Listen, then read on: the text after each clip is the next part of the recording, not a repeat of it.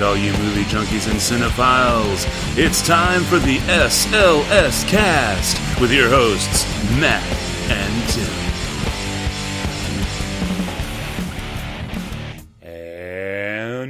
Welcome, one and all, to episode 245 of the SLS cast. Yes, ladies and gentlemen, this would be the Jewish Singers episode of the SLS cast because it turns out that back in uh, roughly 538 BC, uh, there was, following the rise of Cyrus the Great and the Persian Empire, there were Jewish singers who were returned from captivity in Babylon. Their number? 245. And with that wonderful little bit of ancient historical knowledge of Jewish singers being released from captivity in Babylon circa 538 BC, I, of course, am Matt. And coming to us all the way from sunny California would be our resident Sony employee. Tim, not one of those Jewish folk released from Babylon circa 1983. Not no, you didn't say 1983. That was 17 530, 538 BC. 538 fi- 530A 53A like they were released from a hotel room number 538? 538 No, no. 538 Yeah, Babylon exactly, yes. Babylon Babylon sounds like an interesting place to visit ha- have you vacationed there before um, I, there's one uh, that always I, uh, have I, not, I believe it's a I've chain of, heard of the Hanging Gardens are lovely. Yeah, yeah, and and I know off of uh, 249 or 290 there in uh in, in uh there in Houston there used to be a strip club called uh, Babylon Gardens of Babylon. Nice. Yeah, they wouldn't let me in at when I was like 6 or 7, unfortunately. Well, yeah, I guess if uh, you're into that kind of thing at that age, I suppose it's good for them to not let you in. Were you not into like boobs when you were 7 or 6? I I had this great fascination with boobs as a baby because that's where the food came from, so I'm told. And then I went through a period from, you know, toddlerhood till around 11 or so. And no, didn't, you know, the boobs didn't do that much for me. Then, of course, we hit uh, 11, 12 ish, whatever, and then boobs became all encompassing. and it's been a very pleasant, you know, 29 years so far with the boobs being all encompassing. So, Well, you know, I, I guess anyway, you know, you needed something to look forward to in, in a way. You know, I still remember breastfeeding. right. Goodness gracious. The only thing I, I really have that's ready on the topic of boobage is that the word boob is the ultimate representation of boobs. Because when you have capital B, little o, little o, uh, you know, lowercase b, we've got a top down view, a frontal view, and a side view. So, good call, inventor of the word boob. Can you picture like some philosopher or, or scholar from back in the day? What shall we call these lovely lady sacks? How about boobs, Ralphio? Boobs, Leonida. That sounds fantastic.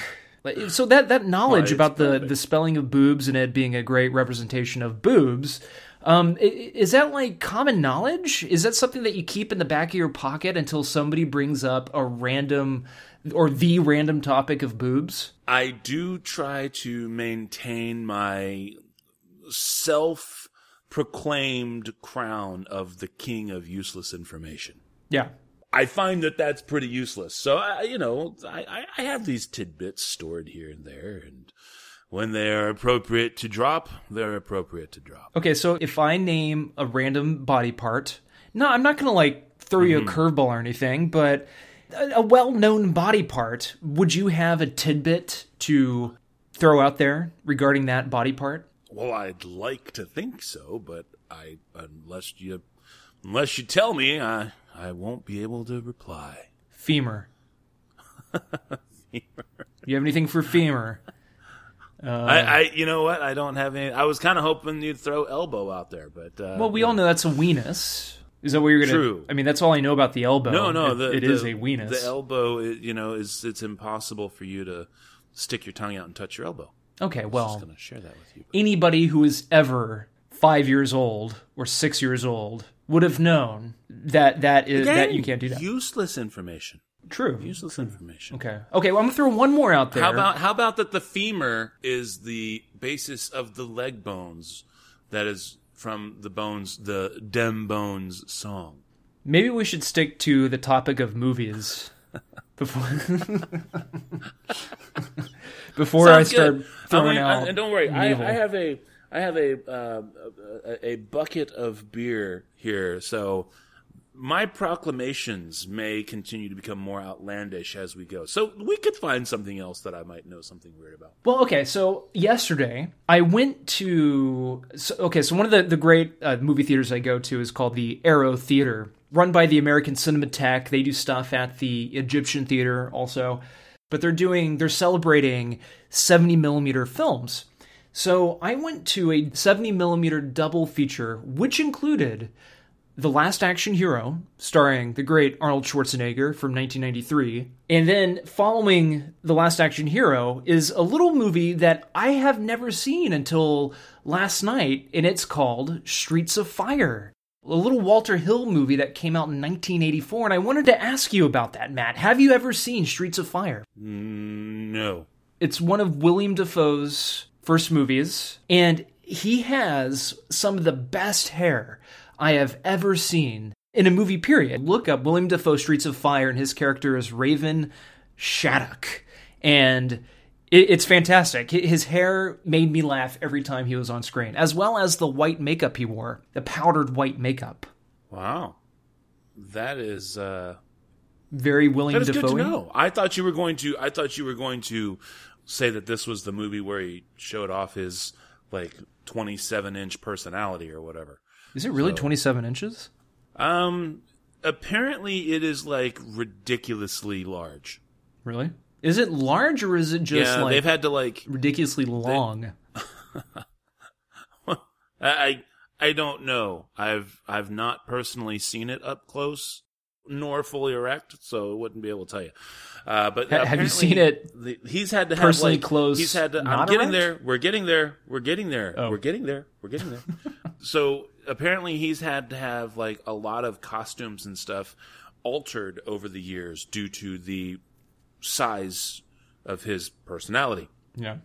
And there is a GIF going around of him from like the mid 70s or something where he is he is standing ne- he's naked standing next to a naked chick and he's kind of dancing and his flaccid personality right uh, is definitely dangling quite literally enough that even as a dude I'm like wow I'll bet you the chicks never look at him the same way twice Yeah, because So- they, they have no eyes. They get poked out. They Hear that, Mr. out, Micro Penis out. guy? That's what you get to tell. That's what you get to tell later. Yes, but when you're done, you'll still have your eyes. Wow. My computer won't allow me to search for that GIF, but in my mind, I'm I'm just picturing a very a high quality sandblaster flailing around where a normal person's junk should be flailing around or just puttering around. But uh, yeah, so okay, so Streets of Fire. Have you you've never seen that before? no, no, I haven't. it, it- it's a very interesting movie, and for those of you who haven't seen it, it's not a great movie. But if you know who Walter Hill is, he did The Warriors. Uh, he uh, he directed uh, Southern Comfort, which we covered here a month or so ago. This is this is also an early movie for Diane Lane, and not only is she super super cute, she plays a 1980s pop singer she's not just a 1980s pop singer or plays that part. She's actually like performing in the most stereotypical 80s pop singer concertiest venues you could think of. And on top of it, this movie is also ha- has also like a very distinct 1950s look and feel to it. It's just a very interesting and, uh, well, at least aesthetically interesting movie to watch. And I would question the shit out of somebody who says, "Oh yeah, I've seen this movie. Oh yeah, yeah, yeah," because I've never heard of anybody talk about this movie until I looked into it whenever I found out that this was going to be the follow up to The Last Action Hero. And I've seen so many movies, and I still haven't seen this one. Visually, very interesting to watch. So check it out whenever you have time. Streets of Fire.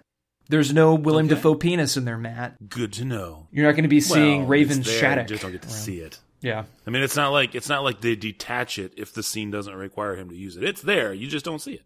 You know, like that really ridiculous Shakira song from the early 2000s, "Underneath Your Clothes" or "Underneath My Clothes," right? Because the only things anybody was interested in underneath her clothes were boobs, and there we are again. Big B, little O's, little B, boob. Anyway, all right. So, would you like to check the old mail sack? Is it a uh, Dafoe sized mail sack or. You know, Oh, back, sure back to Dafoe's junk real quick because I'm generally, I'm, I'm not, I mean, I'm, I have a morbid curiosity. So if it's that, if it's that 'cause that's something we don't want to let go of. Well, but but it's just like now do, do the do the do the like does the ball sack have to like overcompensate for how large the thing is? Like I just don't understand the logistics of that. Like I don't I couldn't imagine being in that situation where it's like, well, I have this really long rod, but I have these tiny balls. It's like the equivalent of wearing one of those Marx Brothers fake nose things that's attached to the glasses, where you have the big nose, but then you have the tiny glasses on top. Um, you know, I I guess uh, I I guess you could look at it that way. I don't know necessarily why you would, but um, there's I mean, there you go. My gift to you: wonder no more, morbid curiosity satisfied. Go ahead. the best part is the link I gave him activates in the Skype chat, so he just has to look at it. for the for those wondering why I'm just randomly laughing now, that was why. That's and that's that's how we end this segment and go to, and check the mail sack. Uh,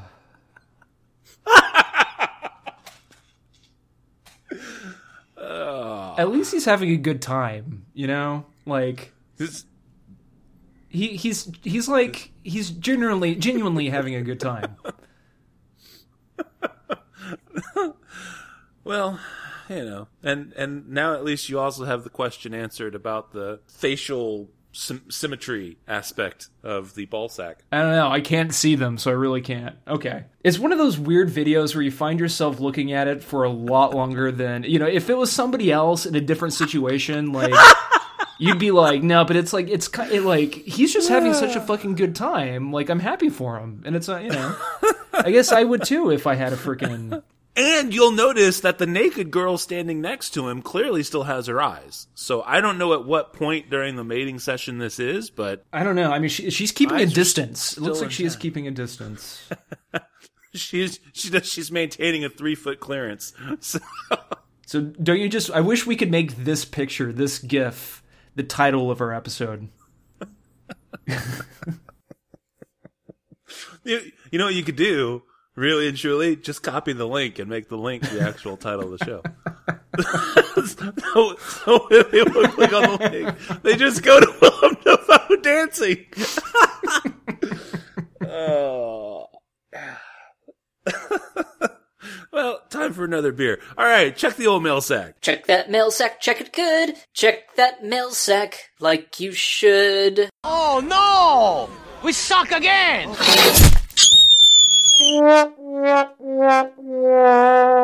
All right, so uh, Tim, did did you do me my solid? Am I going to finally get to hear? Oh no, we suck again. I think so, Matthew, because it it sounds like we don't have mail this week.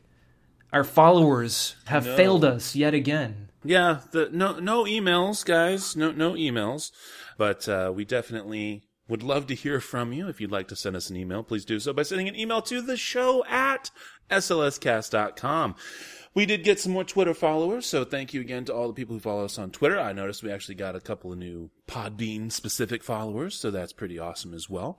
Thank you very much for following us as well. And if you want to follow us on Twitter, that would be at the SLS cast. So, without further ado, I guess it's time for the news, is it not, sir? Yes. Here we go, folks. It's the news.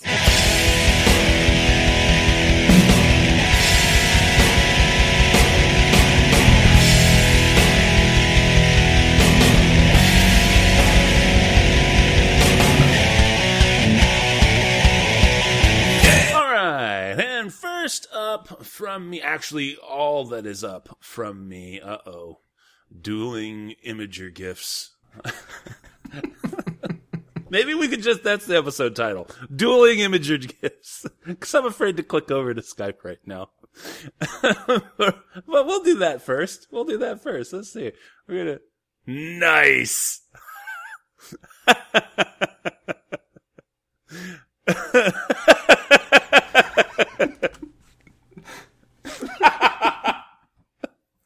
Apparently, uh. Tim's computer is now is now able to let him search for these things. Did you open the second one? Uh, it, it's it's it's it, it's uh. Oh my god! If you ever wanted to see Liam Neeson with a pendulum attached to him, yeah, that one's not Yeah, as entertaining to look at. I shit, now I want to go away. But yeah, but we've seen him now. Yeah. We've seen him now. All right. Well, from Variety.com, by way of Rebecca Rubin, former Hollywood assistant posts sexist emails she received from her boss. now, I had I shared this on Facebook uh, either yesterday or the day before. Uh, this is from August 10th, um, but uh, I, I posted this on Facebook uh, yesterday, the day before. Also sent it out on Twitter, on the old social medias and whatnot. And I posted it under the guise of, have you ever, like, realized you're digging a ditch and then backpedaled so hard you fell into the ditch across the street? Because that's what this guy did. Ah, updated article is as follows. Rosette Laursen wanted to spend March 8th a day without a woman the same way many females across the country plan to do, by demonstrating the value women bring to the modern workplace. Instead, her former boss allegedly responded to her request for an unpaid day off with a misogynistic reply. Laursen, a former Hollywood assistant, spelled out the situation in a Facebook post where she shared screenshots of his emails. According to her post, the movement encouraged women to take the day off work and refrain from spending money to help others realize their impact, while also raising awareness of pay inequality, wage gaps, and sexual harassment. An email from her boss meant only for two of Laursen's male coworkers that accidentally got forwarded to the whole team read, quote, are you effing kidding me? At the end of pilot season, someone should show. Sorry. someone should sew her vagina shut. I'm never hiring a girl again. End quote. A second email continued, quote, no bonus for anyone that strikes or leaves early in pilot season. No one is striking in show business. We are all against Trump and women are considered diverse in being shoved in as writer and directors. Zach, who is a Jewish male, is being pushed out. Uppity, selfish, C dash dash T. Heather, uh, Heather went to work. I'm sure anyone at a casting office or agency would be fired. End quote. There. Um. Yeah. Okay. So it says here that at the end of her post, she revealed her boss was talent manager Michael Einfeld of Michael Einfeld Management. Upon realizing his mistake, Einfeld apologized to Laursen via text message. Quote, I apologize for venting, I, I and I am quoting, quote, I apologize for venting like a misogynistic faggot. End quote there. He started, quote, I was letting off steam. I didn't mean to hit reply all. I'm an a-hole. If you come back, we can play Nazi death camp. You can beat me and put me in the oven. Or feed me cabbage and lock me in the shower. I am truly sorry. End all quotes there. Now, I don't think I would have included that last bit if that's the part where I said, have you ever backpedaled so hard you fell into the ditch across the street? because that is literally what he just did. You know, I'm going to apologize for saying for being a, a you know a chauvinistic pig.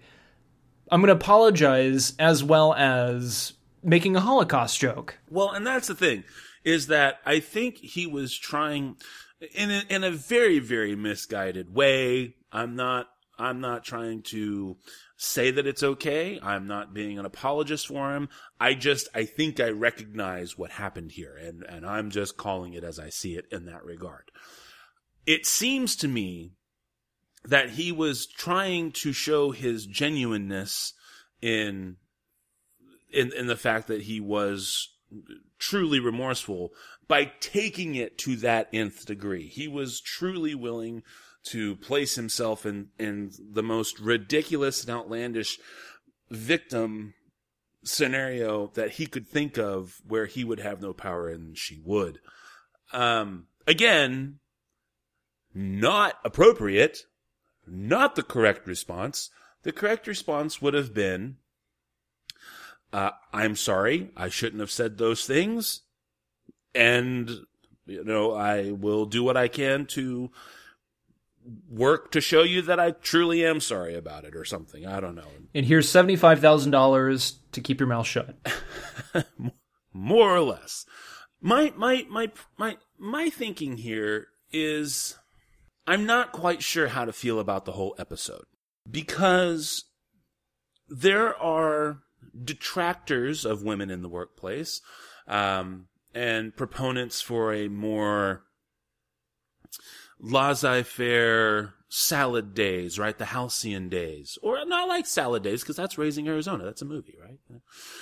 Um, of the way it used to be before women were all over the workplace, which is kind of a stupid analogy because women had to step up into manufacturing in both World War One and World War Two. Uh, anytime there's ever been any kind of massive generational or some kind of governmental implemented gap in the workforce for whatever reason, Great Depression, uh, war, famine, what have you, women have clearly stepped in and were proven capable of doing the job. But just just for the sake of argument, you know, of of putting my analogy out there, the, these people, the the proponents of this way of life that used to be the days of yore, the detractors of women in the workplace, um, uh, you know, they just think that, um, something like this is exactly why women shouldn't be there. Because guys can't be guys when women are around. Now, I think that the sad, the sad truth is, is that we've kind of evolved as a society to the point where it's there there's a the tiniest tiniest kernel of truth. And it's not but it's not about women. It's about the fear of being offended. People feel somehow that they've gotten it into their head that they just don't have that they have the right to not be offended. And it's now kind of gone to the nth degree. And whereas it's very difficult to tell the kind of jokes you'd like to tell because they're, um, you know, bad in bad taste or they're, you know, about any insert whatever group you want. Um, and they're therefore found offensive. There are lots of times when it seems, it seems that women are like, oh, well, I was offended and that's what happened. Well, this this whole scenario kind of is can can be construed that way. And i think the problem isn't women in the workplace at all. I think the problem is people feel all people feel like they really can't be themselves. And yes this guy was way in the wrong. He was way in the wrong when he apologized. Which interestingly enough, was so, so in the wrong that it showed how wrong he was in the first place and that he wasn't really that he wasn't really sorry. He was sorry he got caught. But I don't I, I, I guess I just think that at the end of the day, this whole scenario could have been avoided on both sides by having the ability to have the open and honest dialogue where people aren't afraid of being offended. You've got a, you've got a woman, Laursen here, who is very passionate about women in the workplace and the things that, and, and struggles that are a daily reality for women. But doesn't have a better outlet for that in her workplace other than participating in the uh, what was it here? We're going to scroll back up and make sure that we uh, a day without a woman. Okay. Then we have this Einfeld guy who is so afraid and threatened, clearly threatened by what a woman in the workplace means, that he can't even have a civil response and explain to her, you know, I appreciate and understand what you're going through and you know, as best as I can as a man. And yet this is just simply not a viable time for you to do that. Maybe we could work something out so that we could have some extra time in the office that day to really, you know, talk about these things. Or maybe if, if we could do something that can help all of the women who participate have a day off, say like, you know, in May after the season's over so that we can, you know, so they can see that. I mean, compromises and stuff like that that could have been worked out so that he could then show her that she's valued. She could then have her time to demonstrate the things that are important to her. But we have an office culture that is, that has denied all that. And I'm worried that things like this will cause those knee jerk reactions of, well, see, look, there you go. See all this, this girl can't even handle criticism. Well, the criticism was not warranted in this regard.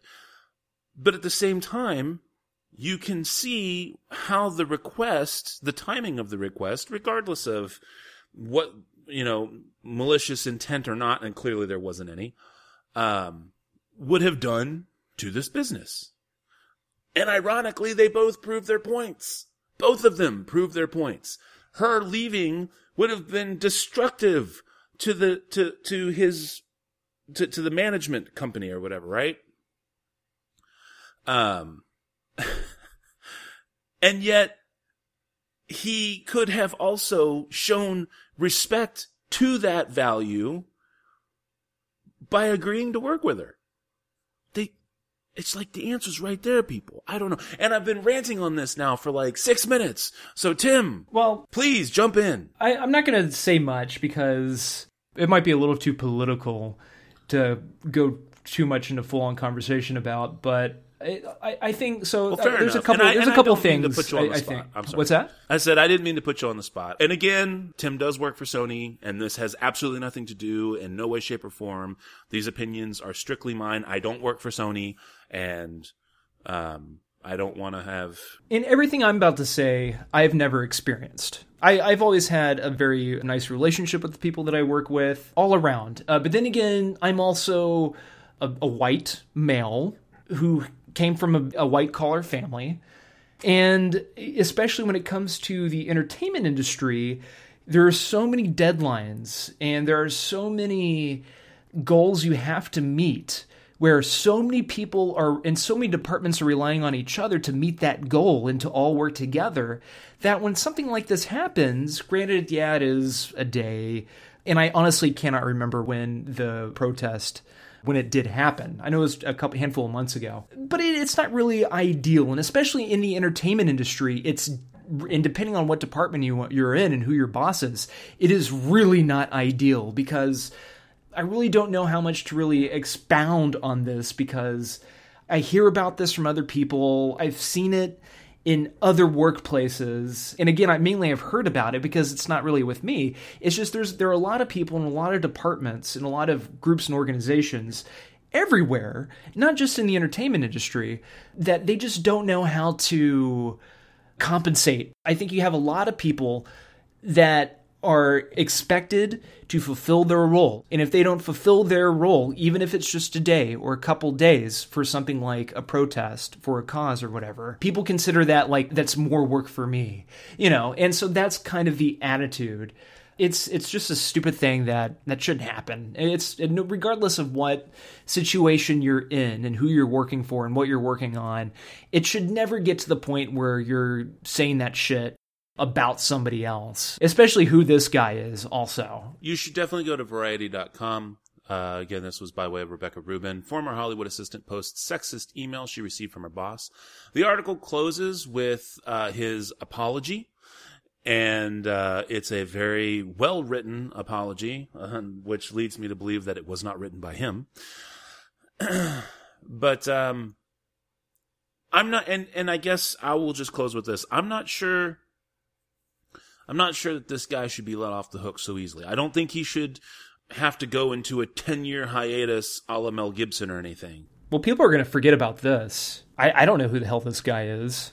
So I don't exactly. No, I, I get it. I get it. Yeah. You know, uh, but at the same time, um, But that also kind of raises another question, though, right?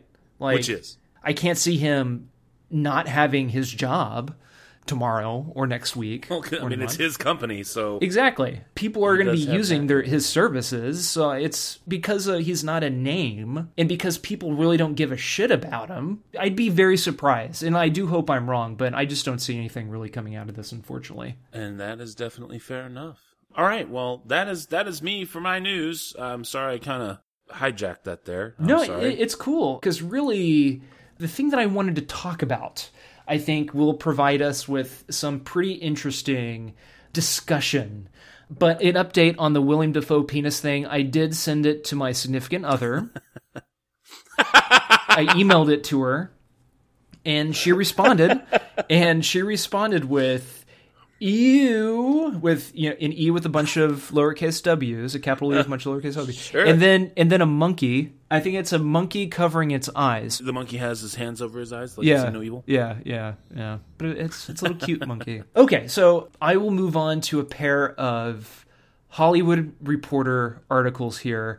They both, in a way, kind of go together. Not because they're both from the Hollywood Reporter, but in some way, it's in reference to failed movie theater going technology or movie viewing technology. Uh, the first one here pertains to IMAX screens. IMAX to screen more Hollywood tentpoles in 2D, citing clear preference. This here is written by Etan Vlessing, and it says this The giant screen exhibitor IMAX says domestic moviegoers prefer 2D versions compared to 3D. The giant screen exhibitor on Wednesday said it will play more digital 2D versions of Hollywood movies domestically, given a quote clear preference end quote from consumers for 2D in North America, according to IMAX CEO Richard Gelfond. IMAX Entertainment CEO Greg Foster confirmed during an analyst call that his company will start playing fewer 3D versions of movies and more 2D versions. Quote, the demand for 2D films is starting to exceed 3D in North America, end quote, says Foster. For example, the domestic release of Blade Runner 2049 will be shown in IMAX theaters only in 2D this fall. Which is kind of a shame, as a side note. This is me, me Tim talking.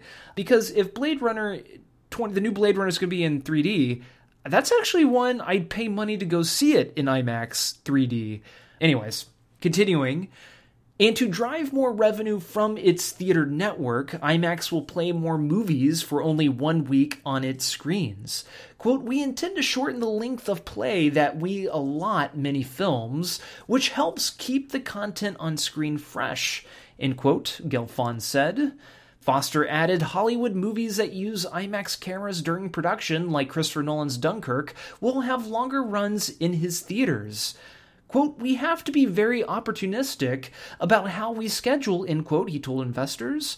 Marvel's Avengers Infinity War Parts 1 and 2 from directors Joe Russo and Anthony Russo will use the IMAX ARRI 2D digital camera to capture the entire two part installment of the global franchise. The movie marks the first time a Hollywood feature film will be shot only using IMAX cameras and its exclusive aspect ratio. End all quotes there. So before I head into this next article, Matt, what do you think about this? Are you are you glad that you might be able to go see IMAX movies that were actually shot in IMAX that may actually look best on an IMAX screen? So they're actually utilizing that technology. So you're paying for something different and more unique. Well, I mean, I don't know. The, it, it's not the first time that it's been done. It looks, it sounds like it's going to be one of the times it's going to be like done in its entirety or whatever. Well, Dunkirk, most of it was shot in IMAX. Most of it was True, and then of course Dark Knight. Uh, you know, you've got the- several different sequences in there, Right. Yeah, but Dunkirk was like IMAX. I think like 90 93% of it or 95% of Dunkirk was in IMAX. I think I paid 15, 16 bucks to go see it. That was well worth it for me. honestly, it, I, I and I know that we've been prone to say this over the years. Well, if it's done right, it'll be really cool. I don't think it's a matter of it of the being done right per se. I think they're going to have to the choose the right projects Sure. for it because the thing that makes IMAX so awesome is its wide pan. It's the ability to uh, look at a huge scale and make you feel it. A lot of which is lost in various forms and fashions of storytelling via the movies when, you know, people are talking or there's just an action scene or something like that. But big, sweeping, grandiose, um, cinematic, you know, scenes and stuff like that. Yeah. So if you get the right kinds of movies that can really just make you feel like you're there, um, because of the cinematography and because of the fact that it's us- utilizing IMAX cameras for an IMAX screen, um, then yes, I will be looking forward to that. If it's just once again another excuse to go, no, no, really, IMAX is somehow superior, then meh. Now I'm going to jump over to this other Hollywood Reporter article published on August 3rd of this year. Well, I guess it would have been weird if I was going to read you an article or talk about an article that was published August 3rd of last year. Is the golden age of 3D officially over? This here is written by Carolyn Giardina and Pamela McClintock, and it says this. As IMAX scales back and box office diminishes, insiders say blame for the retreat of the once mighty format rests with Hollywood. Remember when 3D was Hollywood's savior? In 2010, 21% of total box office revenue in North America, $10.6 billion, or $2.2 billion came from 3D ticket sales. That was the year of 3D hits Toy Story 3 and Alice in Wonderland. Additionally, much of the revenue James Cameron's groundbreaking Avatar, released in late December 2009, was earned in 2010. Fast forward to 2016 when 3D revenue amounted to $1.6 billion, down 8% from 2015. That's despite the fact that overall box office revenue hit an all time high of $11.4 billion. The share of 3D revenue was just 14%. The biggest 3D draw of 2016 was Jon Favreau's The Jungle Book, which earned 43% of its opening weekend gross from 3D screens. While that pales in comparison to Avatar, 70% of revenue came for its 3D from its 3D showings. It was certainly better than the average 30% to 35% that has become the norm. IMAX Entertainment CEO Greg Foster tells THR that IMAX is not abandoning 3D, but taking a more strategic approach to its use of the format, saying, quote, 3D is no longer the default, end quote, he says, explaining that IMAX releases about 35 motion pictures per year, and of those, his instincts suggest that an estimated 5 to 10 would be 3D releases in the foreseeable future. Quote, we listen to our filmmaking partners, End quote, he adds, saying directors that want to release their movies in 3D will continue to have IMAX's support. And the article does go on there for a bit more. He does say that uh, they will pay more attention to again the films that are shot in 3D and when studios actually take the time out to do a three even 3D conversion correct like with Titanic I saw Titanic in 3D and I thought it was pretty cool uh, James Cameron just re- is just about to release Terminator 2 in 3D at movie theaters and that's supposed to be mind-blowing and I'm actually I'm looking forward to checking that out in 3D because I think it could actually be pretty cool so I, I, think with me, one of the biggest downfalls, or what added to the downfall of 3D, is the unwillingness of a handful of studios to actually take the time to do 3D right. And unfortunately, one of those studios is Disney, and their their 3D conversion for the most part sucks. Guardians of the Galaxy is a pretty cool 3D movie, but freaking Pirates of the Caribbean sucked every other Avengers movie is awful 3D. Like there's nothing to it. It, it doesn't. Whenever you go see it, you want to be immersed. And they really don't take the time. I don't know if it's the studio wanting not wanting to put in the money or take the time to actually do it right, or if it's the directors obligating to spend their time and money creatively working on some other facet of the project but it's it doesn't justify spending that extra money for 3D for their movies. I mean even Disney Pixar movies depending on which ones you go to don't really look that great in 3D. And uh, I think that really has something to do with it because the, some of the biggest box office movies of the past you know handful of years those box office intakes can be attested to these superhero movies. You know, there's only so much revenue that 3D Star Wars can bring in, and a James Cameron movie can bring in, even though James Cameron hasn't made a movie in almost 10 years in 3D. So, I mean, I, I think that has a lot to do with it. But, Matt, what do, you, what do you think about this? I know you're not the biggest proponent of 3D flicks in general. No, mainly because they're not made with uh, the majority of them are not made with 3D in mind, and Right. so it very and so it just the 3D conversion is literally nothing but money, and that that goes a lot to uh, what you were saying with the bulk of the Avengers movies and stuff like that. However, Pixar is kind of a unique hybrid in that because it's completely CGI, everything is literally native 3D. Okay, it's not it's not something that exists in a in in the third dimension that is then filmed using uh, a 2D capture, right? Which is what you have in basic film. It exists as rendered in a 3D space and then is captured as such and then presented as such. So the problem with Pixar is it's actually a victim of its own success in that anytime you go and watch something in 3D that's Pixar, it it's it's literally the Febreze. It's the original version of Febreze for movies. Um, Febreze, if you'll, anytime you go to, to, to the store and you buy your Febreze, if that's what you like to do, you'll notice that it comes in all of these wonderful little scents, you know, get, your flower scent and your garden scent and your mountain spring scent. Well, when they first marketed, test marketed Febreze, it almost failed because people get used to their smell. I mean, it's kind of a sad, you know, disgusting fact of life, but that's why the vast majority of the time people who stink don't know that they stink. Um, so Febreze literally neutralizes the odor. So they would spray it around and then it didn't smell any different to them.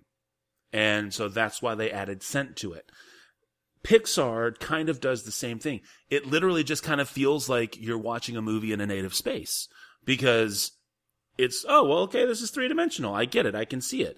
Um, I I noticed this when they did the 3D re-releases of the Toy Story movies back before Toy Story 3 came out, and took the kids to go and uh, see see Toy Story and Toy Story 2 Oh yeah, when they did the double 3D, feature. and- yeah, when Yeah. they did the double feature and they put it in 3D and everything. So I went, I was like, wow. And I remember thinking, I was like, wow, it's so cool because it literally, it literally felt natural.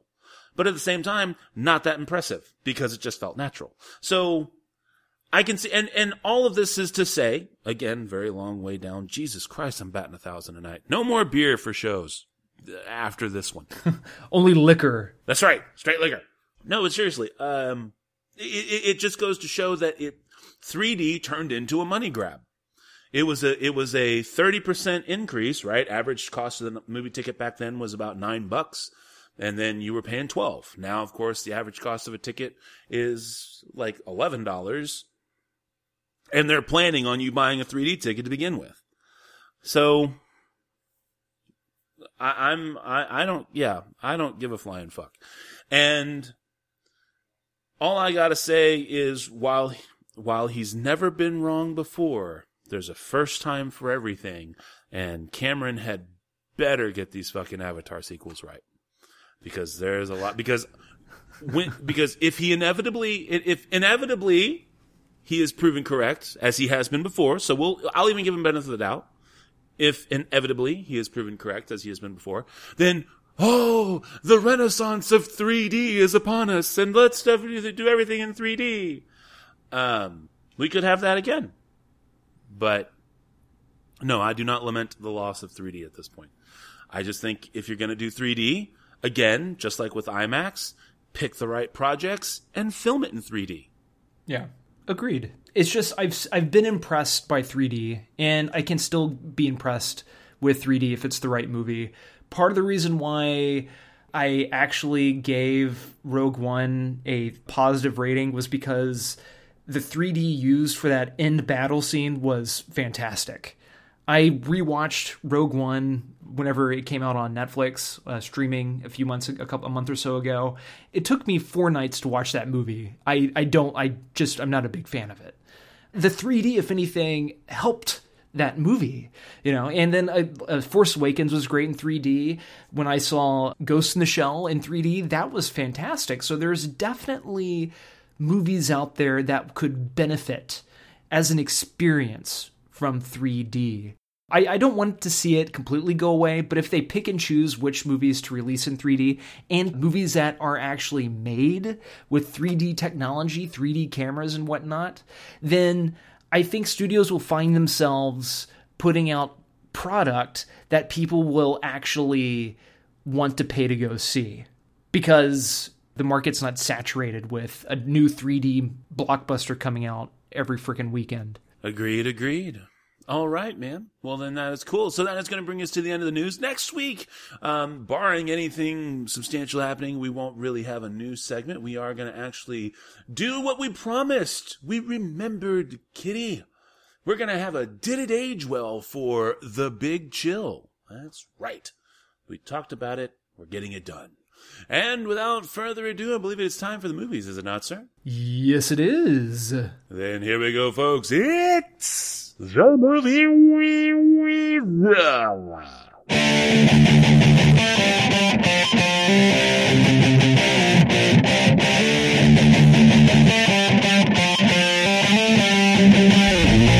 And this week's movies are, um, let me see here. We're going to do this in alphabetical order. Annabelle Creation and Atomic Blonde.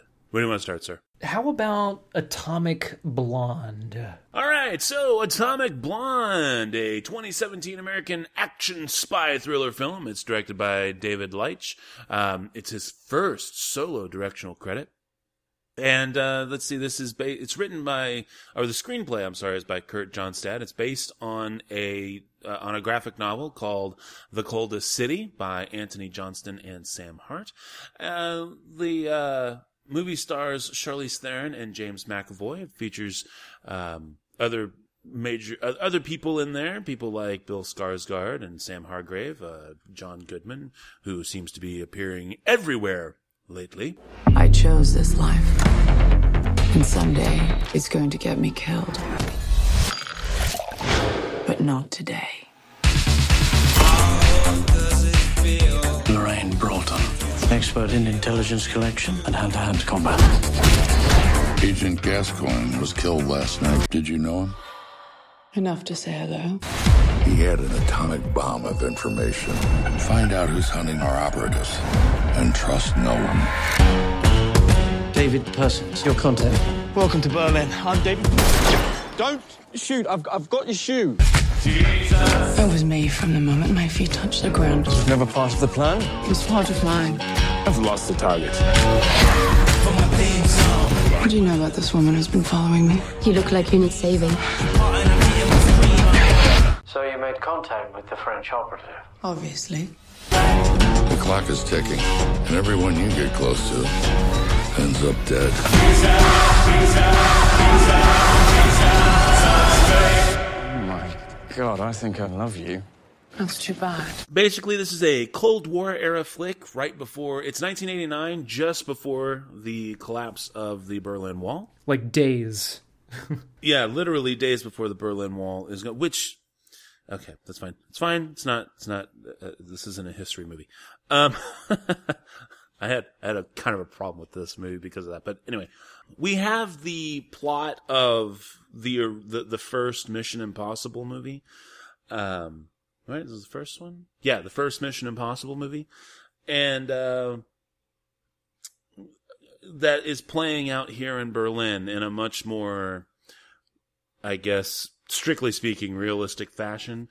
But then we have the addition of uh, Lorraine Broughton, or yeah, Broughton, who is a top level MI6 field agent. She is sent. Uh, she's she's basically being interrogated due to the results of this uh, operation, where someone who had the list of all the field operatives in Berlin was killed and the list was stolen and she was sent to retrieve the list. Um, her contact there in East Berlin is, uh, uh, is played by James McAvoy. Um, okay. I don't really have a lot to say about this movie.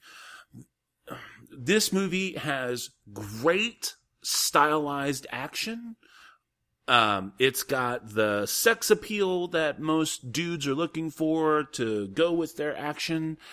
And it has a, a it has a nonsensical plot that you're just expected to be spoon fed and accept without question.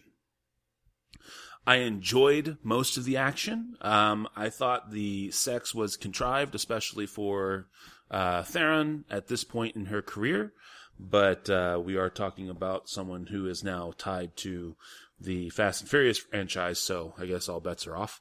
And um, you know, it was nice to see the Mummy again. The the the chick from the Mummy, she's in this. Just you know, um, it was it was nice to see a lot of her. Uh, it was a lot of her. Uh, if you ever wondered what what she looked like without the wraps and the shadow uh, effects removed from the Mummy, go see this movie. Um, but honestly, not really that special. Nothing that like made this movie go, "Wow, what a great movie." Um, but it is a, it is very, it is very well executed, and I think um, as much as I love picking on Johnny about it, it's a great popcorn flick. I, I didn't really get much from it, but I can certainly respect it for that. Two point seven five out of five. What do you got there, Tim? Yeah, I'm pretty much I'm kind of right there with you uh, for for sure. I actually had um, God Willem Dafoe. Why didn't I exit out of that? God damn it! God.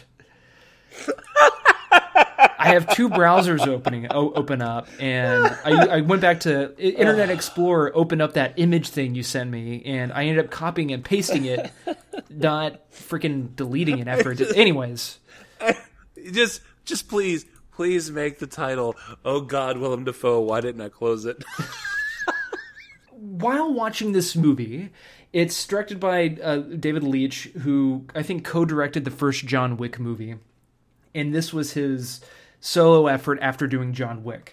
If you didn't know it beforehand and now that you know it what do you think about the movie now? Because he just kind of went from one stylized action flick to another stylized action flick.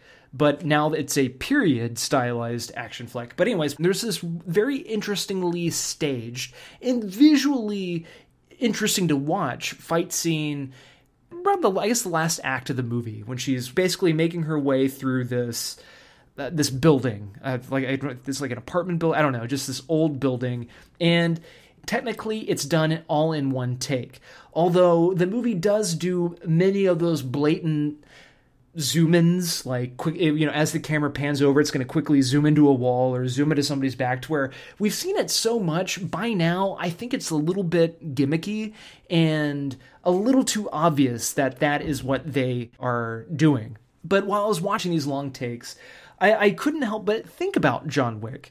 And what I really liked about John Wick is that when the action happened, when the action was taking place, it goes it, like it knows that you're watching a movie they know that you're not taking this so seriously to where it can be your t- not a, I don't want to say a typical action movie, but it could be like your like your your typical action movie in a way that it doesn't it's not trying to be like real life. It's Keanu Reeves kicking butt, shooting people in the face all the fucking time, and the action is just like boom, boom, boom, boom, boom, and it's all fluid. With this one, I can't tell uh, if it was a creative choice or if, if or if they were trying to make it more realistic or not. But for example, that scene I was talking about, you see a part of it in the trailer because she's getting the shit beaten out of her, and at the same time she's beating all these other guys. There are so many moments when you're like, shit. Why do these fuckers not have a gun? Why aren't they throwing stuff out at her? Why haven't they already tried like grabbing like a piece of the freaking wall or the piece of the board and try like stabbing her freaking eye out? Or why aren't they doing this? Why like it just doesn't make that and then like they're sitting there panting. It just felt like they were trying to overcompensate for a, a level of realism. I don't know if if I perceived that in a correct way or if I'm being a little too harsh on it or not, but it was difficult for me not to really completely separate this movie from something like John Wick, which John Wick is in a way a serious movie because it does, you know, it takes on a serious subject matter. I mean, they killed his dog and he's seeking out revenge because, you know, they killed his dog. But the movie does know that it's also an action movie, it's having fun. And I, I know this movie feels the same way too, but it does so stylistically, how it's edited, how the how the story is told, how Charlize Theron carries herself. And and so I think therefore it lends itself to criticism in that way. Probably the most fun character was James McAvoy's character. He was just entertaining and he just seemed like he was having fun. With Charlize Theron, it's like the Daniel Craig James Bond thing where he can never quite get out of serious mode. Therefore, everything he does, other than in Skyfall, Skyfall is really the only movie that he really does this to a full entertaining extent. You know, like like there's always that ooh Vesper. Ooh, I'm haunted by this, therefore I can't really let myself go and have fun. It's just with this movie, she's surrounded by intrigue visually and within its setting. You know, the Cold War still, there's Russians and spies and all this stuff. And where the movie does try to take itself seriously, it, it really, I don't think it really needed to. What I was originally trying to head towards was this article at filmschoolrejects.com entitled The Good and Bad of Long Takes. Uh, the article was published on July 27th of this year, written by Bethany Wade, and it basically talks about the good and bad of long takes a lot of it again it talks about hiding the cuts knowing when to cut and it goes into all these other facets of trying to achieve effective long takes within action scenes and then one last thing because this is another thing that popped in my head during that long fight scene that, that I kind of got distracted by is when Matt, you and I went and re uh, reviewed Old Boy, the original Old Boy. I remember you, mm-hmm. you saying that, like, oh man, that fight scene when he's fighting all those guys in the hallway, when you first watched it in the right. early 2000s, it's very effective. But now when you go back and watch it, you just realize, because you've seen it a number of times before, that, like, they hide it. Because really, he should be struggling a lot more when he's fighting 30 guys in a freaking hallway. And then you look over and you see all these other guys kind of like moving, like shifting their weight sure. back and forth, right? And they're just kind of distracting you the audience from really kind of noticing it because there's con- they want to keep constant movement in the frame. Is that right? Is that kind of what you said? Um, similar, yeah. Basically, it was something that I loved at the time, and, and yet um, it was actually Kiss of the Dragon that ruined it for me. But it was this ostensibly the same thing. Right. You notice once once you learn to notice that the guys in the background are just kind of waving their arms around and stuff like that then yeah, you're just kind of and, and, and it gets easier and easier to see, especially what Old Boy was was that 2003 or 2006? Yeah, no, that's I think it's 2003. I'm pretty sure it's yeah, 2003. so I mean 14 Yeah, so 14 years later, sure. So I, I don't think this movie is necessarily trying to hide its faults through the blocking, but you can definitely see it trying to hide some of those things via the camera movement and camera technique and and the style and the aesthetics of doing uh, of how they use the camera. I'm going to land on 3. It's an entertaining movie, but we've been down this avenue before and I, I need something more than just a very interesting setting. And I do think this movie is pretty overrated because on Twitter, on other review sites and all that stuff, people are just man, circle jerking this movie just like a collective circle jerk for Atomic Blonde. I was wondering, I mean, because I checked the I checked Rotten Tomatoes myself before I went and saw the movie, and I was like, oh, okay, well, cool. I mean, it's got a high enough rating that at least um, I should be okay going into it. And I'm not trying to say that um, I let Rotten Tomatoes completely inform my opinion, but at least it gives me kind of an idea of what to expect. And I was like you, I was just kind of like, where the fuck is a circle jerk on this movie at? I, so whatever. So three. All right. Well, then that leaves us there. Fair enough. Fair enough. And that you know saves the average. The average stays three, so that's good. All right. So Annabelle creation. Before we get to this specifically, we're gonna take you back to 2014 when Matt and Tim actually covered Annabelle.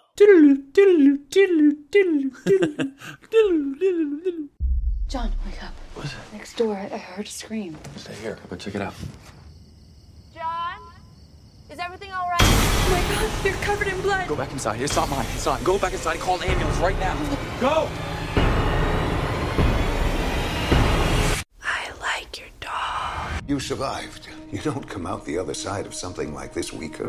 What is there left to be scared of? This is the last of them. How did that get in there? I swear I threw it out. Things must have got mixed up. There, she fits right in.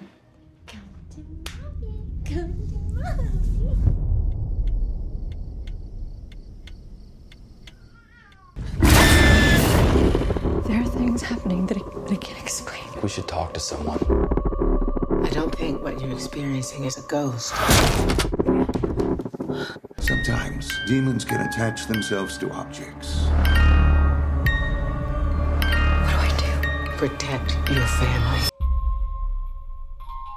Annabelle, 2014 American supernatural horror film.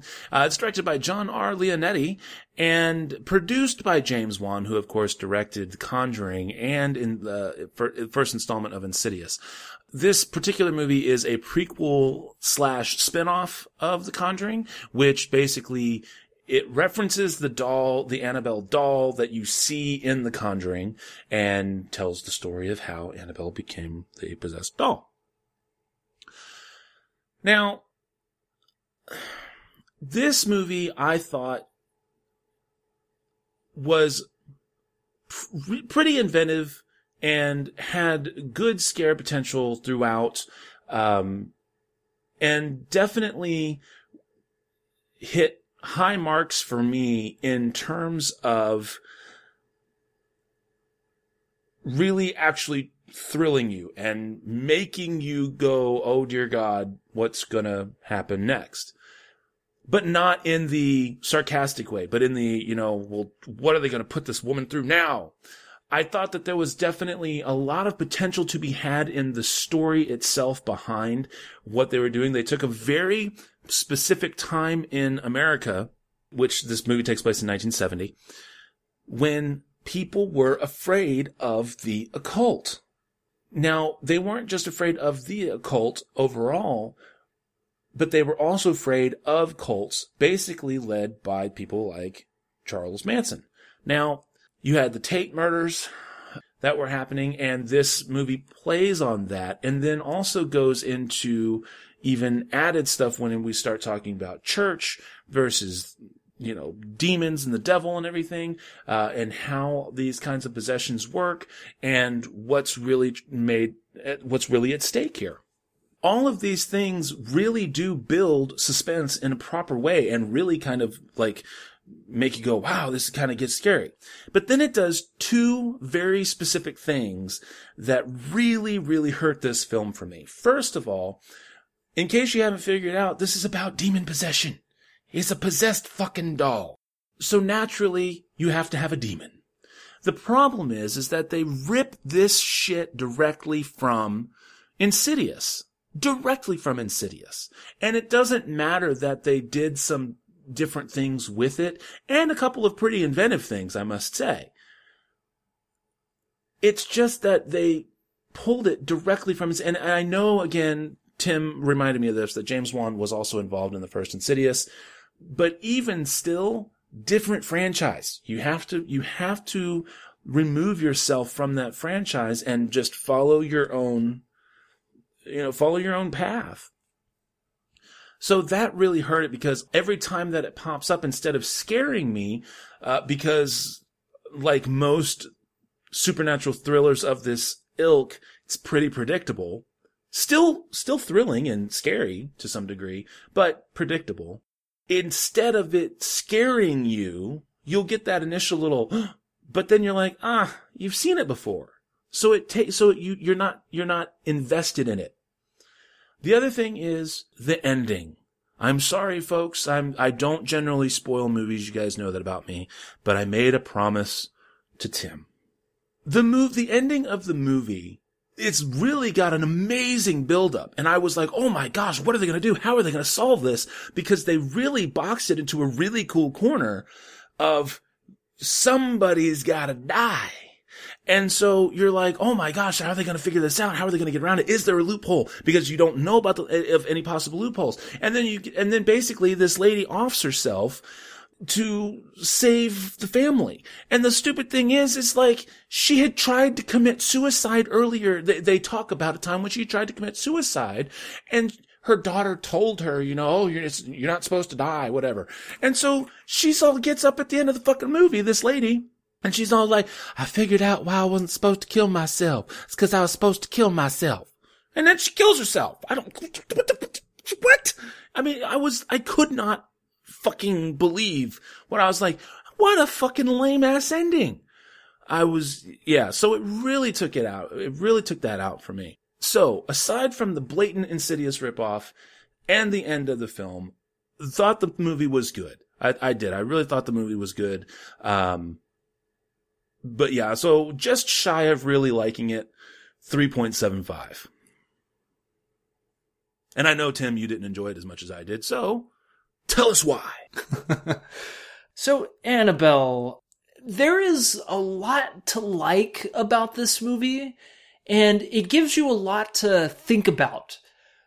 And that's a good thing, but you're not really supposed to be doing that with with the horror with I think what they were trying to achieve with this movie. Like they were they were trying to go the whole exorcist route where there's more of a story uh, but whenever you do get to the horror, scary parts, it's more of like terror and terrifying. And it works with Insidious because Insidious is more of like a fantasy horror movie. And so it had a fantasy quality to it with the whole dream and the darkness thingamabob. It worked for that movie.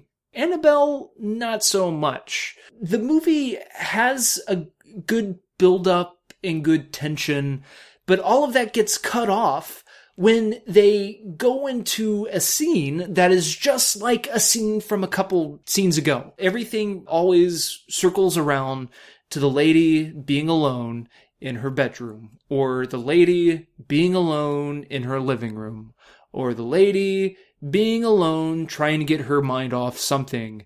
The lady and the husband being alone and spending the afternoon together, yeah, just stuff like that. It gets a little bit repetitious. Yes, the movie is shot wonderfully. Technically, it's really cool. There's not a bad actor in the movie, which I was kind of surprised because there were a lot of some of the reviews that I've read about it. People were saying how bad the actor, the guy who plays the husband, is. It's like he actually was pretty good. Not bad.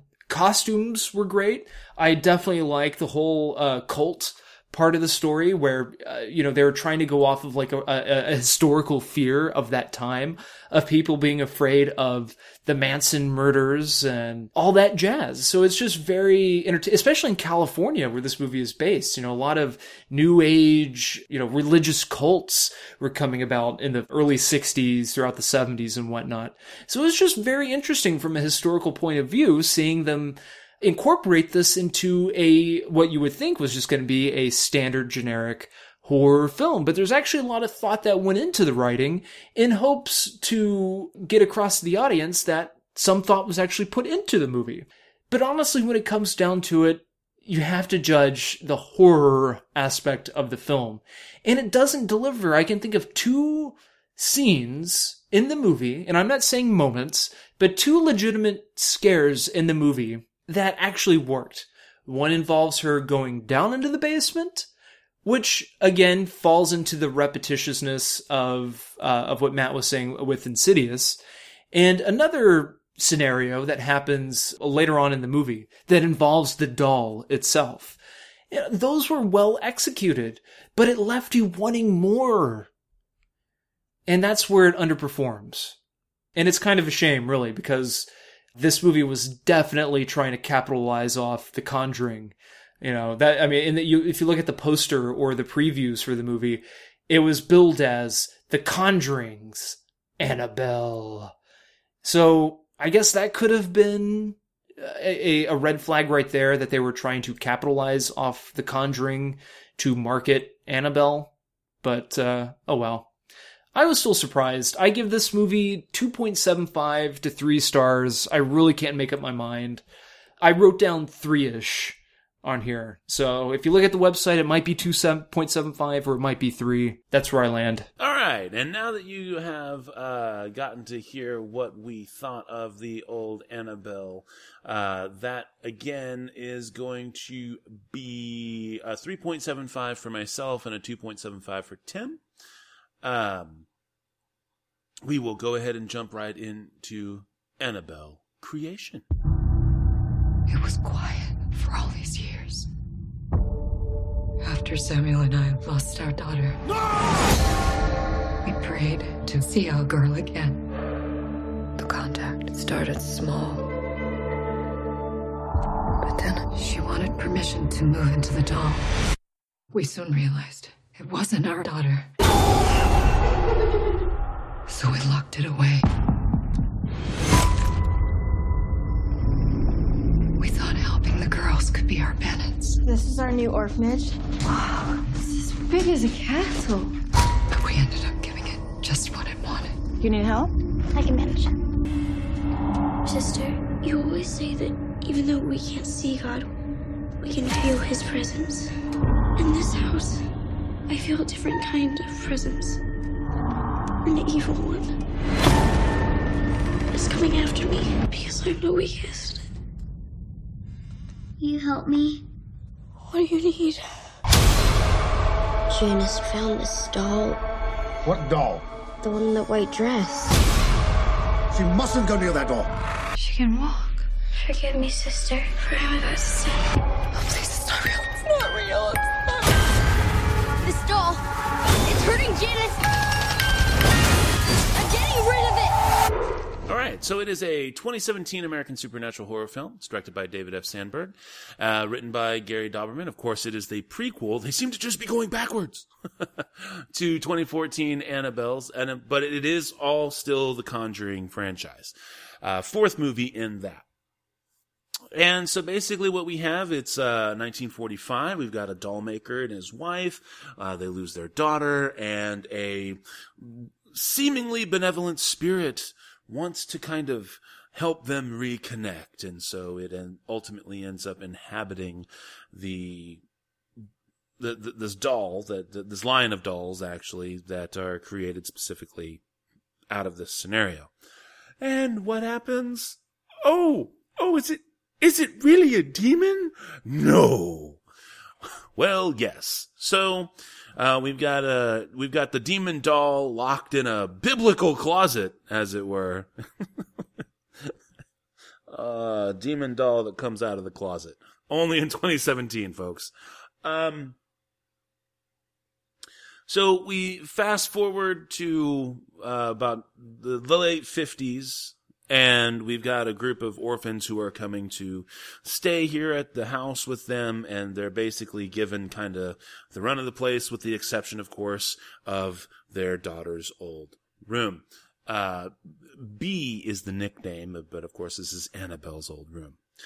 Um, there's this one little girl uh, name's Janice. She's got polio. She manages to find her way into the room, and then, of course, shenanigans ensue. And we've got the prequel that leads ultimately into Annabelle. All right. I, I, again, we're four movies deep, although this is, um, mild spoiler alert. This is a, there is a minute setup. Stick around for the credits. There's a minute setup for The Nun. Uh, that'll be coming next year. And, um, so so so that's kind of fun because now we're getting this offshoot. I, I, like the idea of what the Conjuring is doing, where they have all of these different avenues of things that they can explore, and then if they're successful, they can make more movies off of. But um, and I like that they. Um, I don't want to say that you know in inventing, but they are kind of inventive with how they tie these into a bow. Uh, because they definitely make it a point for this movie to, to, to play directly into The Conjuring, um, or I'm sorry, play directly into Annabelle. They, uh, they don't mess with canon, but they utilize The Conjuring to show, uh, or I'm sorry, Annabelle to show how it fits into The Conjuring moving forward for The Conjuring 2. Um, but this movie this movie what, the things that i liked about insidious the things that i liked about the conjuring were that there was never truly an over reliance on jump scares. And and it seems to me that they're kind of getting away from that.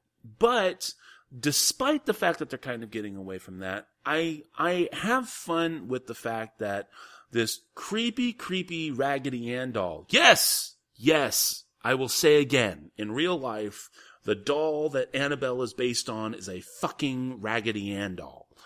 Um, that they're getting this much traction out of it. And I, and I do have fun with these movies mainly because I get to see them in the theater. And I think, and I think that that really is what saves the rating of this movie because it's actually, at this point, it's kind of fun to see how people are reacting to it. I wouldn't really have an occasion to watch this movie here at home, uh, with my children. Of course, this is not suitable for them. Uh, my wife is deathly afraid of anything horror related, so she would never watch it. And I just don't care that much one way or the other. I like horror movies because I enjoy watching the tropes. I enjoy seeing what kind of avenues of suspense and stuff that they can really put into it. And this movie, um, this movie delivers on that aspect of it, but only most of the time. The rest of it, you're just kind of, um, you just kind of feel like it, it is tropey. Um, but you also kind of feel like that might be an homage to the time period and what they're trying to set up for leading into everything else. So, at the end of the day, this one ekes out a three. I liked it, um, but it's really they're starting to push it. The hopefully with the nun, they'll kind of go back to what makes them good. Three out of five. Tim, bring us home, sir. I will grab my number two pencil and be ready for the quiz. Oh, unless the quiz is unless the quiz is now and then your review. Are you doing review then quiz? Or no, quiz, I, then I really, you know, I, I, really didn't have, I guess, too much, too many questions, too many, too many quizzes, or I, I didn't really have as much of a quiz to give you. But like, uh, over overall, I enjoyed this movie right off the bat. I'm giving it a 3.75 because wow oh, you were you were no. You I mean it's good. I'm sorry. I, I mean, I'm just I'm surprised. well, yeah, because you you went two point seven five. I went three point seven five. I went three, and then bam, you jumped to three point seven. It's like we're this. We're all over the place. It's like they, they listened to us from last time, and then yet now I'm not happy, and you are. it, it, it's a fun movie. It, it's a fun movie. I enjoyed watching it. It wasn't packed. It was a great theater. I went and saw it at we uh, out here, uh, or one of the higher priced chain of movie theaters out here is called ArcLight. It's like seventeen bucks for a fucking ticket, but they make sure like they have somebody in the theater making sure the sound is good, the picture is fine. If there's any issues, they'll take care of it. So the picture quality was fantastic. The theater was pretty big, and the sound was spot on. And there were maybe maybe 20 people in this big theater and everybody was scattered around. I was into the movie the entire time, well, for the most part, the entire time. I think what really took me out of the film were the obvious missed opportunities.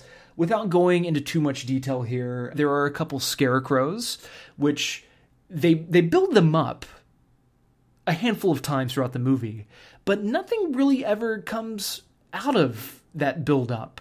And they do that multiple times, like also with Annabelle's parents, the wife uh, in the movie, her name is Miss Mullins. Really, she's only in the movie to provide a backstory when the plot calls for that backstory. When these people really need to know what's going on, remarkably, they trust her and she'll give you that backstory. And before all that, for most of the movie, you're led on to believe that Miss Mullins, the mother, is pulling the strings, you know, or that she possibly could be pulling the strings. I'm not going to necessarily say if she actually is or not. That's at least up until she starts giving out some of the exposition. And they really don't pull that off successfully because there's all this buildup and it's built up in a way that you think it's going to have a payoff or they're going to it's going to mean something for example a shot from earlier on in the movie one of the one of the uh, the bigger i guess teaser scares this little girl who is you know she has polio. She has to go on this rickety old stair chair thing that takes her up the stairs and it stops at the top and she's by herself. And the shot's framed where on one side of the screen is her and behind her is the wall and you know the chair and you see a little bit of the banister in the the stairwell going down. And then to the right you see down this dark hallway and you see something like kind of moving in the back. And i just knew like oh my god she's going to be put in the same situation. But really you like you're going to see something crawling down that hallway. But you really don't. They they kind of do a version of that but it's it's not it's not executed all that well. So stuff like that really bothered me and i really don't want to go into too much more detail about it because i do think if you're into r-rated horror flicks I don't think this one will let you down. Uh, again, I'm giving this one 3.75 out of 5. I thoroughly enjoyed it, although there are definitely a number of missed opportunities. And really, honestly, Matt, the, the only question I have for you is how long do you think this Conjuring verse, this Conjuring universe will last before it starts getting old? because there were one too many callbacks to you know it, like it kind of felt like what really annoys me with the avengers movies when they're like they do this obligatory reference to other avengers movies or other avengers movies characters that is just so fucking annoying with this movie they started doing it doing that got annoying really I, I understand what you're saying but i i like that you I think it works and it doesn't work. I think it works in that you were able to pick out the two that were there. I didn't see any more than two. So I would concur that there were really only two specific callbacks. Um, but at the same time, it doesn't work because it's irritating. Because there's no we already know this is literally the second prequel. So we, we already know what, what the, what it's all about. But I think it goes back to the first part of my review. I don't necessarily think it's going to get old as long as they can continue to use, like, I think Annabelle's played out. I, I mean, if they, if they seriously try and do anything else with Annabelle, it's just going to be stupid. Um, but now we're starting to see specific demons getting pulled out. So, the nun, which is from The Conjuring 2, um, is going to be something that they can look at uh, and hopefully that will work. Uh, they could do, say, they could pull like the origins of the music box that came from also The Conjuring 2. They could look at anything else inside the demonology center that uh, that the Warrens have, and and so I like that aspect of it because it does two things. One, it grounds it in some form or fashion of reality that limits the ability for them to do stupid things like get kind of carried away, um, like they did with Friday the 13th, like they did with uh, Nightmare on Elm Street, uh, to a lesser degree, the Halloween movies. But at the same time, constantly find new avenues um, with which to tell new stories. So we're going to get The Nun next year. That might spawn a sequel or a prequel. We don't know. Um, I also like that they're not afraid to go in either direction. So I think they might have inadvertently stumbled across something that is really, really worthwhile. But um, only time will tell before it starts getting old. I think that The Nun is going to be the big test case. Like if people go and see The Nun, like they've gone to see the Annabelle movies, especially with it being so far back now because it's going to be three movies back. Um, then, uh, then yeah, I think they'll they'll keep dipping in the Conjuring well. If it doesn't, well, then I guess they'll just move on to the next thing. The Conjuring verse. Who would have thought? That's crazy. James Wan, he finds a way to make seven movies out of something, whether you want him to or not. Yeah. He he directed the first Saw movie. Just letting you know. Just for those who don't know, he cut his teeth making the first Saw movie. Uh, anyways, all right. Well, that brings us to the end of the movies. Next week's movie is going to be Logan Lucky. I'm very excited for this movie. I've been wanting to see this for a while. And without further ado, I believe that brings us to the spiel, does it not, sir? Spiel on. Is there something wrong with the food? No, the food was excellent. Perhaps you're not happy with the service? No, no, no complaints. It's just that we have to go. I'm having rather a heavy period. And we have a train to catch. Oh, yes, yes, of course, we have a train to catch, and I don't want to start bleeding all over the seats.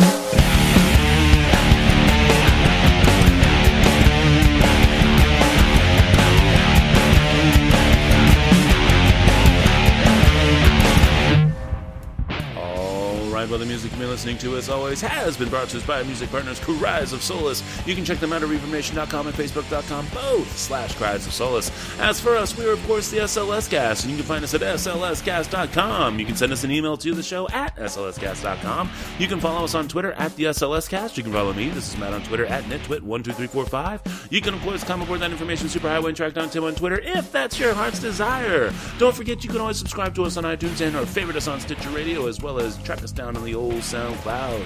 So until next week, this is Matt saying that thanks to Anthony LaPaglia, I get to say this. For the most part, the American film market has become very corporatized, even independent film to a degree. And because of the corporate management mentality, we want to take the safe way. Take care, cinephiles, we'll talk at you again next week.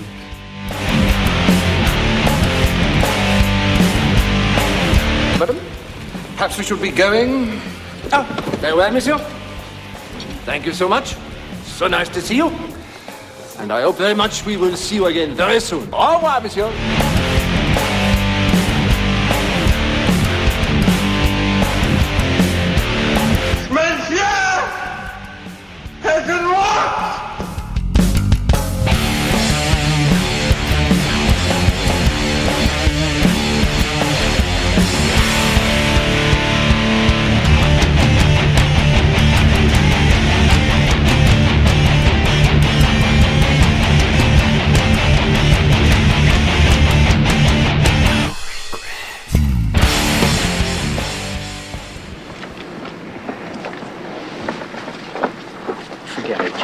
Chinatown.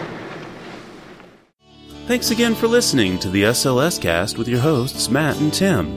You can find us over at slscast.com.